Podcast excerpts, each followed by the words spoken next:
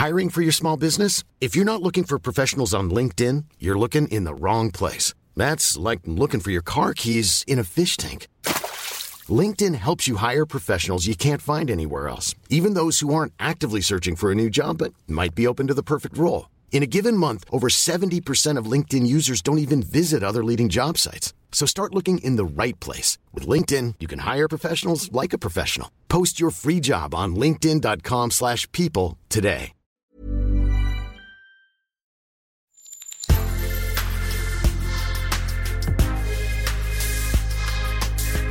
Mais avant l'épisode, j'aimerais vous rappeler que notre premier sponsor, c'est vous. Pour faire thune, vous savez qu'on a besoin de thunes. Ça prend du temps, du travail de montage, de journalisme. Je vous épargne le fichier Excel des coûts. Mais à vous qui kiffez thunes, pour assurer notre indépendance financière et pour que ça continue, eh bien il n'y a qu'un moyen, la cagnotte Tipeee. Sur Insta, via le lien en bio, ou sur Google en tapant Thune Podcast Tipeee avec 3 E, T-I-P-E-E-E. Vous êtes déjà nombreuses, nombreux, mais on espère que vous le serez encore plus. Pour que Thune continue, je compte sur vous.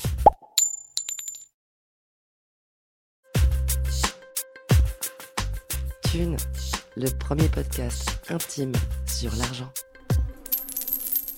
C'est un renforçateur extrêmement euh, puissant du comportement. C'est pour ça que parfois, euh, justement, il est comparé aux effets que peuvent euh, procurer une drogue. Et on sait très bien que recevoir une somme d'argent, une forte somme d'argent en particulier, va engendrer une forte libération de dopamine dans le cerveau, de la même façon que sont capables de le faire un certain nombre de drogues.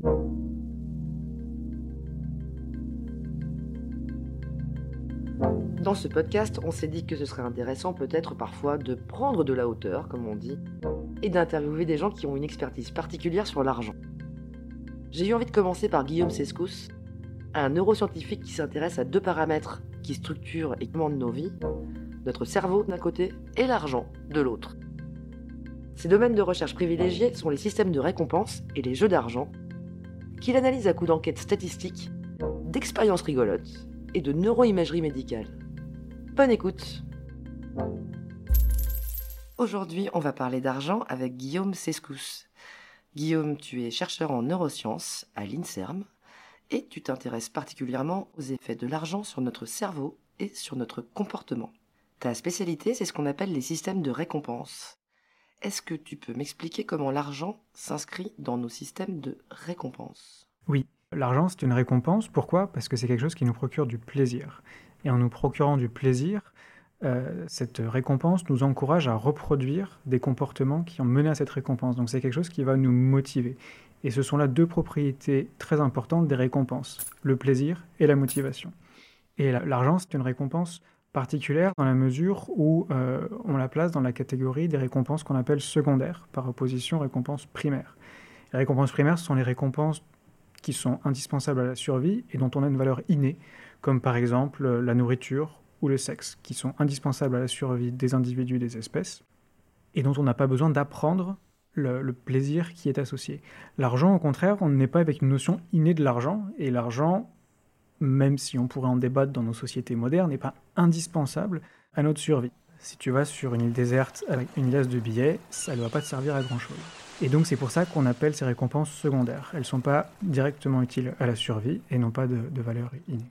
C'est une récompense euh, secondaire un peu particulière, l'argent. Alors c'est une récompense un peu particulière dans la mesure où euh, elle a été inventée comme monnaie d'échange, comme objet que l'on peut échanger contre d'autres récompenses, contre d'autres objets euh, de valeur. Du coup tu m'as dit que tu t'en servais tout le temps dans tes expériences sur les systèmes de récompense, parce que ça a plein de propriétés, ça, ça marche avec tout le monde. Oui, c'est très pratique effectivement, parce que on est tous motivés par l'argent, alors que on n'est pas tous motivés par la nourriture, par exemple, en tout cas pas de la même façon. Et puis on va pas être motivé par la nourriture euh, de la même façon le matin, l'après-midi, le soir, après ou avant d'avoir mangé. Alors que pour l'argent, la motivation est relativement constante. C'est très facile à quantifier, c'est-à-dire euh, on peut utiliser euh, des incréments très fins comme 10 euros versus 12 euros versus 14 euros. donc c'est quelque chose qui est très pratique pour nos expériences, effectivement. Et ça nous fait quoi quand on reçoit de l'argent? Alors quand on reçoit de l'argent, mais comme je disais, ça nous fait plaisir. Et puis euh, dans le cerveau, puisque c'est ça qui m'intéresse euh, beaucoup, eh ben, ça va venir stimuler un certain nombre de régions cérébrales. Et pour revenir à ce que je disais précédemment, cette stimulation du système de récompense, elle est très importante justement pour nous encourager à reproduire certains comportements qui ont à cette récompense. C'est pour ça qu'on a du plaisir quand on mange de la nourriture ou quand on a du sexe, parce que c'est quelque chose qui a probablement été sélectionné par l'évolution pour nous encourager à reproduire ces comportements qui sont indispensables à la survie. Alors il y a d'autres expériences qui montrent que notre comportement est affecté par le simple fait de manipuler de l'argent et qu'apparemment ça nous modifie, pas seulement en nous procurant du plaisir, mais ça modifie notre comportement de plein de façons différentes. Oui, tout à fait. Par exemple, il y a des expériences qui ont montré que quand on est exposé à de l'argent, sans forcément euh, qu'il nous appartienne, eh bien, euh, ça va nous donner, par exemple... Exposé, c'est-à-dire on le manipule On manipule, oui. Il y a des expériences qui, euh, par exemple, vont diviser des participants en deux groupes. Un groupe va compter des billets dans un exercice qu'on leur présente comme un simple exercice de comptage de billets pendant que d'autres vont compter des bouts de papier. Et ce que euh, ces expériences montrent, par exemple, c'est que les personnes qui ont manipulé les, billets, les, vraies sommes d'argent, eh bien, euh, vont se comporter de façon différente euh, dans la suite de l'expérience. Donc, par exemple, ils vont manifester moins d'empathie vis-à-vis de quelqu'un qui accidentellement fait tomber voilà, ses affaires dans le couloir. Ils vont pas forcément aider cette personne à ramasser ses affaires. Ça va moduler aussi étonnamment l'appétit la distanciation sociale aussi. Les gens vont, s'asseoir un petit peu plus loin les uns des autres. Euh, la résistance à la douleur va être aussi un peu plus grande. Et en fait, euh, ce qui est là-dessous... La, résistance à la douleur, dans quel contexte, par exemple? Ce qui est classiquement utilisé dans ces expériences, c'est qu'on expose la main des participants à une chaleur très importante ou un froid très important. Et on va voir pendant combien de temps ils sont capables de laisser leurs mains exposées à cette chaleur ou à cette source de froid très importante. Et la différence entre la résistance à la douleur des participants qui ont compté des billets par rapport à ceux qui ont compté des bouts de papier, elle est vraiment différente de façon flagrante Elle est différente de façon euh, ce qu'on appelle significative dans notre euh, jargon scientifique, c'est-à-dire que cette différence est vraiment notable et pas le simple fait euh, du hasard. Et ce que proposent les chercheurs qui sont derrière ces études, c'est que ben, l'argent a une valeur symbolique de puissance en fait. Quand on manipule de l'argent, on a un sentiment de puissance qui va se manifester donc de différentes façons. Comme je le disais, dans la résistance à la douleur, dans une moindre empathie, dans une distanciation sociale euh, plus importante vis-à-vis -vis des autres parce qu'on a moins besoin des autres, parce qu'on a l'argent qui qui, compense, qui nous euh, fournit un sentiment de sécurité. Et dans l'appétit. Et dans l'appétit aussi, oui. Ça, c'est ouais, c'est surprenant. Comme si une récompense venait presque en, remplacer euh, une autre. Ouais. L'argent est de plus en plus démagnétisé de nos jours, de plus en plus virtuel, euh, invisible. On le manipule physiquement de moins en moins. Est-ce que ça signifie qu'on est moins sujet aux effets qu'on a pu observer dans les expériences comportementales? Eh bien, c'est une conclusion qu'on aurait effectivement envie de tirer de ces expériences, c'est-à-dire que euh, plus l'argent est virtuel, moins on le manipule, plus on va s'éloigner de sa valeur, moins on va être sujet aux effets de l'argent. Il y a quelques études qui se sont intéressées à ça, par exemple, il y a cette étude dans les jeux de poker qui montre que les joueurs qui manipulent des jetons, et non pas de l'argent réel, vont avoir tendance à miser davantage, comme s'ils se rendaient un peu moins bien compte des sommes d'argent qui étaient en jeu. Alors que des joueurs qui vont vraiment manipuler de l'argent réel vont être plus, euh, plus prudents.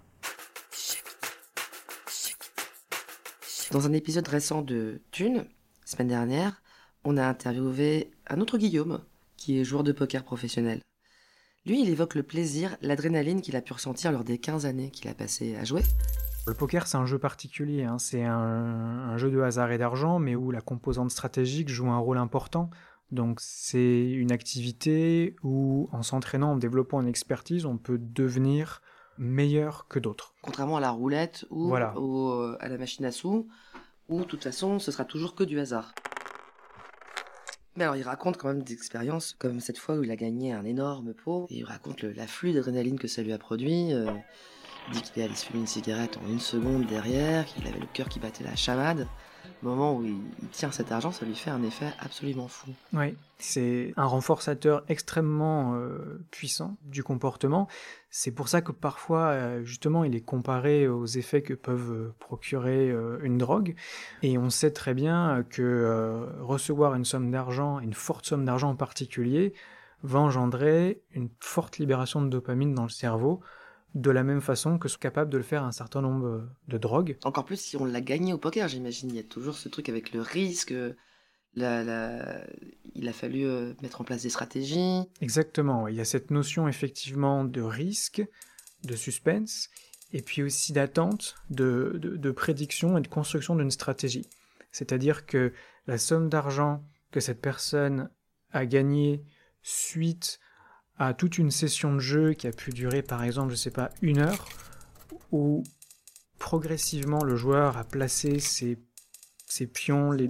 voilà, la satisfaction qu'il retire du fait d'avoir gagné, euh, ben elle est en quelque sorte amplifiée par la mise en place de cette stratégie euh, par rapport à une situation où il aurait gagné la même somme euh, en grattant un simple ticket de jeu, par exemple, ou en trouvant cet argent par hasard, euh, voilà, dans une valise dans le train. Alors si on parlait un peu argent, drogue et jeu, toi tu as beaucoup travaillé sur l'addiction au jeu d'argent. Comment ça se caractérise l'addiction au jeu d'argent d'une façon euh, très précise, très euh, scientifique? Alors, c'est une question importante et ce qui me paraît important de préciser, c'est que euh, parmi les, addictions, euh, la, seule addiction qu'on appelle sans substance ou comportementale qui est reconnue comme telle, c'est effectivement l'addiction au jeu d'argent. Donc, autrement dit, quand on parle d'addiction à la nourriture, quand on parle d'addiction au smartphone ou aux jeux vidéo, eh bien, euh, on utilise le terme d'addiction de façon un petit peu abusive, au sens strict du terme. Et donc, qu'est-ce qu'une addiction au sens strict du terme? Eh bien, euh, c'est euh, une, pathologie psychiatrique qui va répondre à un certain nombre de critères qui sont euh, définis dans un manuel qui s'appelle le DSM. Et pour satisfaire un diagnostic d'addiction, par exemple, il va falloir satisfaire un minimum de quatre critères sur les neuf qui existent pour l'addiction au jeu d'argent. Euh, donc je ne vais pas tous les lister, mais il y en a quelques-uns qui me paraissent extrêmement importants à préciser, euh, comme par exemple le fait qu'il doit y avoir une perte de contrôle euh, et puis un, comportement compulsif.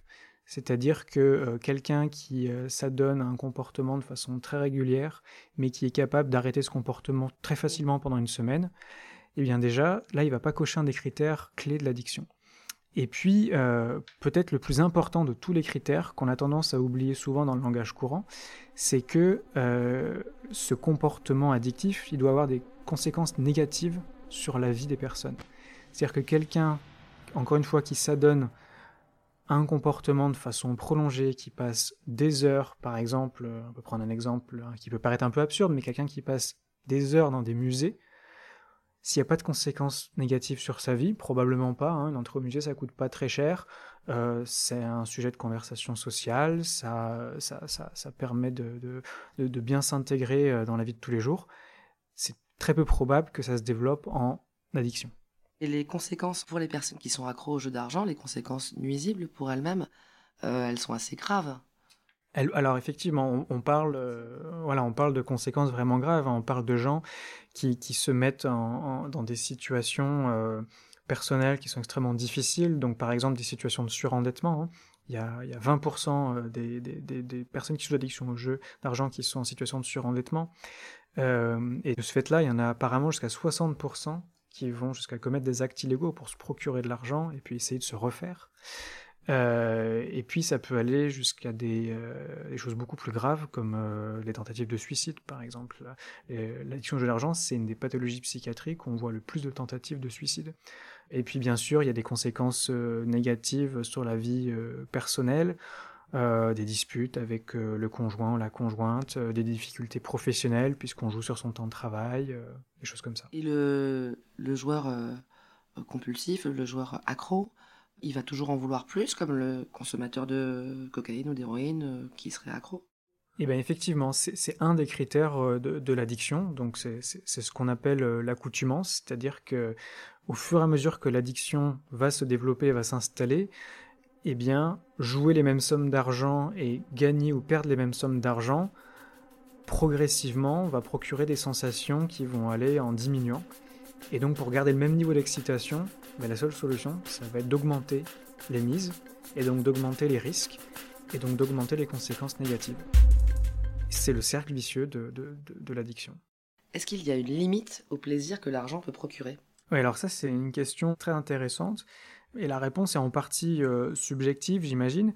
Mais moi, ma réponse en tant que scientifique, ce serait la suivante, c'est que l'argent, c'est une récompense euh, secondaire euh, qui a pour fonction de pouvoir être échangée contre d'autres récompenses. Donc par définition, c'est quelque chose qu'on peut stocker. Et donc, c'est une récompense pour lequel, par définition, il ne peut pas y avoir de, satiété, de, limite. Il n'y a pas de, a a pas de trop plein.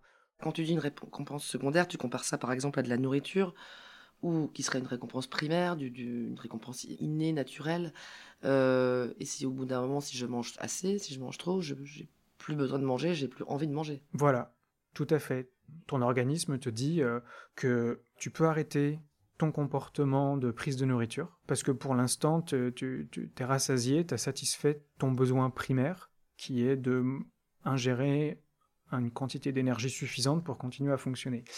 Mais avec l'argent, il n'y a pas ce mécanisme de, satiété, euh, parce qu'il ne va pas directement venir combler un besoin euh, naturel, un besoin euh, primaire qui est nécessaire à la survie.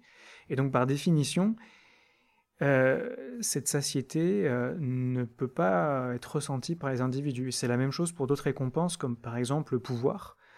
Euh, alors il y a ce lieu commun, euh, que, voilà, on n'est jamais assez rassasié de pouvoir, mais quelque part c'est un peu vrai, c'est un peu dans la nature de cette récompense aussi.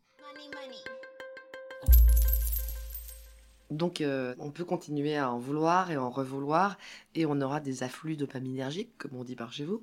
On aura du plaisir à en recevoir toujours plus.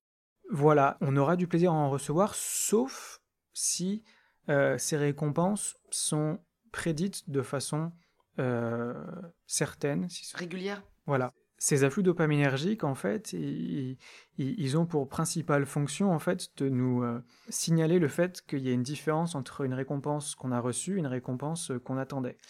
Et si cette différence est positive, ça va nous renforcer dans notre comportement de recherche de récompense. Mais dans le cas où on anticipe une récompense et qu'on reçoit exactement ce qu'on attendait au moment où on l'attendait, il n'y a pas de raison de d'encoder cette différence, et donc il n'y aura pas d'afflux dopaminergique. Autrement dit, si on reçoit une récompense qu'on a complètement anticipée, on n'a pas d'afflux dopaminergique, on n'est pas spécialement content. Alors on va pas avoir d'afflux dopaminergique, mais ça n'empêche pas d'être content, parce que justement, la dopamine a une fonction euh, principalement dans l'apprentissage, ce qu'on appelle l'apprentissage par renforcement, et la motivation.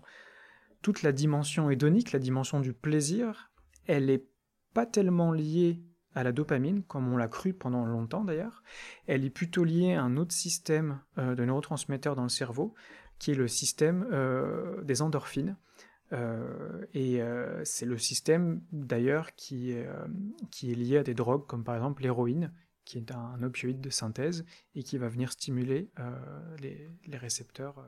L'argent produit pas d'endorphines alors, l'argent produit très probablement des endorphines. C'est quelque chose qui n'est pas facile à observer euh, avec euh, euh, les, instruments de mesure que nous avons en neuroimagerie.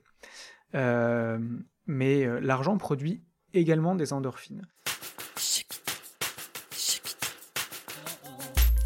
Est-ce que l'argent peut être considéré comme une drogue?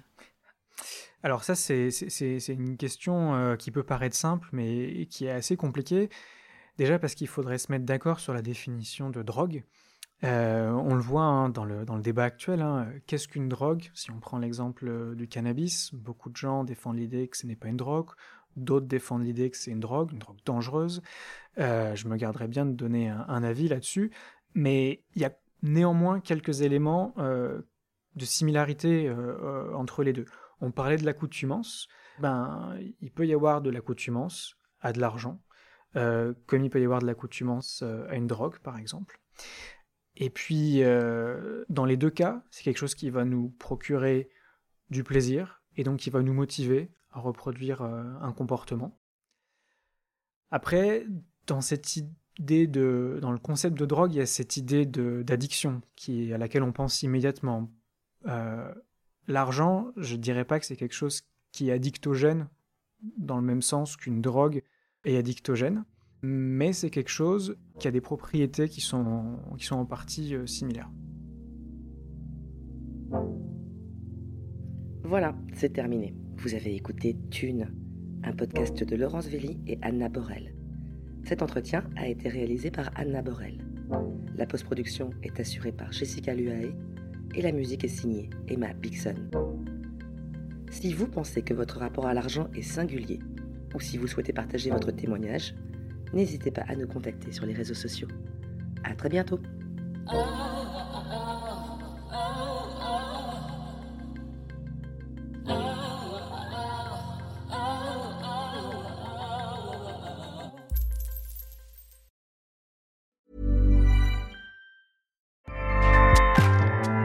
ACAST powers the world's best podcasts. Here's a show that we recommend. Hi, I'm Megan Rinks. And I'm Melissa D. Montz. And like every other person with access to a microphone, we started a podcast. On Mondays, we release Don't Blame Me, which is an advice podcast where listeners call in and we share our thoughts on situations such as what to do if you're going to your boyfriend's family function and you haven't told him that you previously slept with both as twin brothers. Then on Thursdays, we release our podcast, But Am I Wrong? where we ethically gossip about pop culture, politics, our lives, and your lives. Listeners write in and we tell them if they're wrong or right in a situation. Are you the hero or the villain? On Tuesdays and Fridays, we throw in a little something extra as well. Well, something, something. We strive to create a community grounded in activism, mental health, and inclusivity. Think of us as like your blunt, honest friends who give you advice that you need to hear, not what you want to hear. But we're also always rooting for your success. What we lack in credentials, we make up for in opinions. We do that in every episode too. we're professional, unprofessional. So if you're looking for a new slate of podcasts to add to your routine, we're here for you.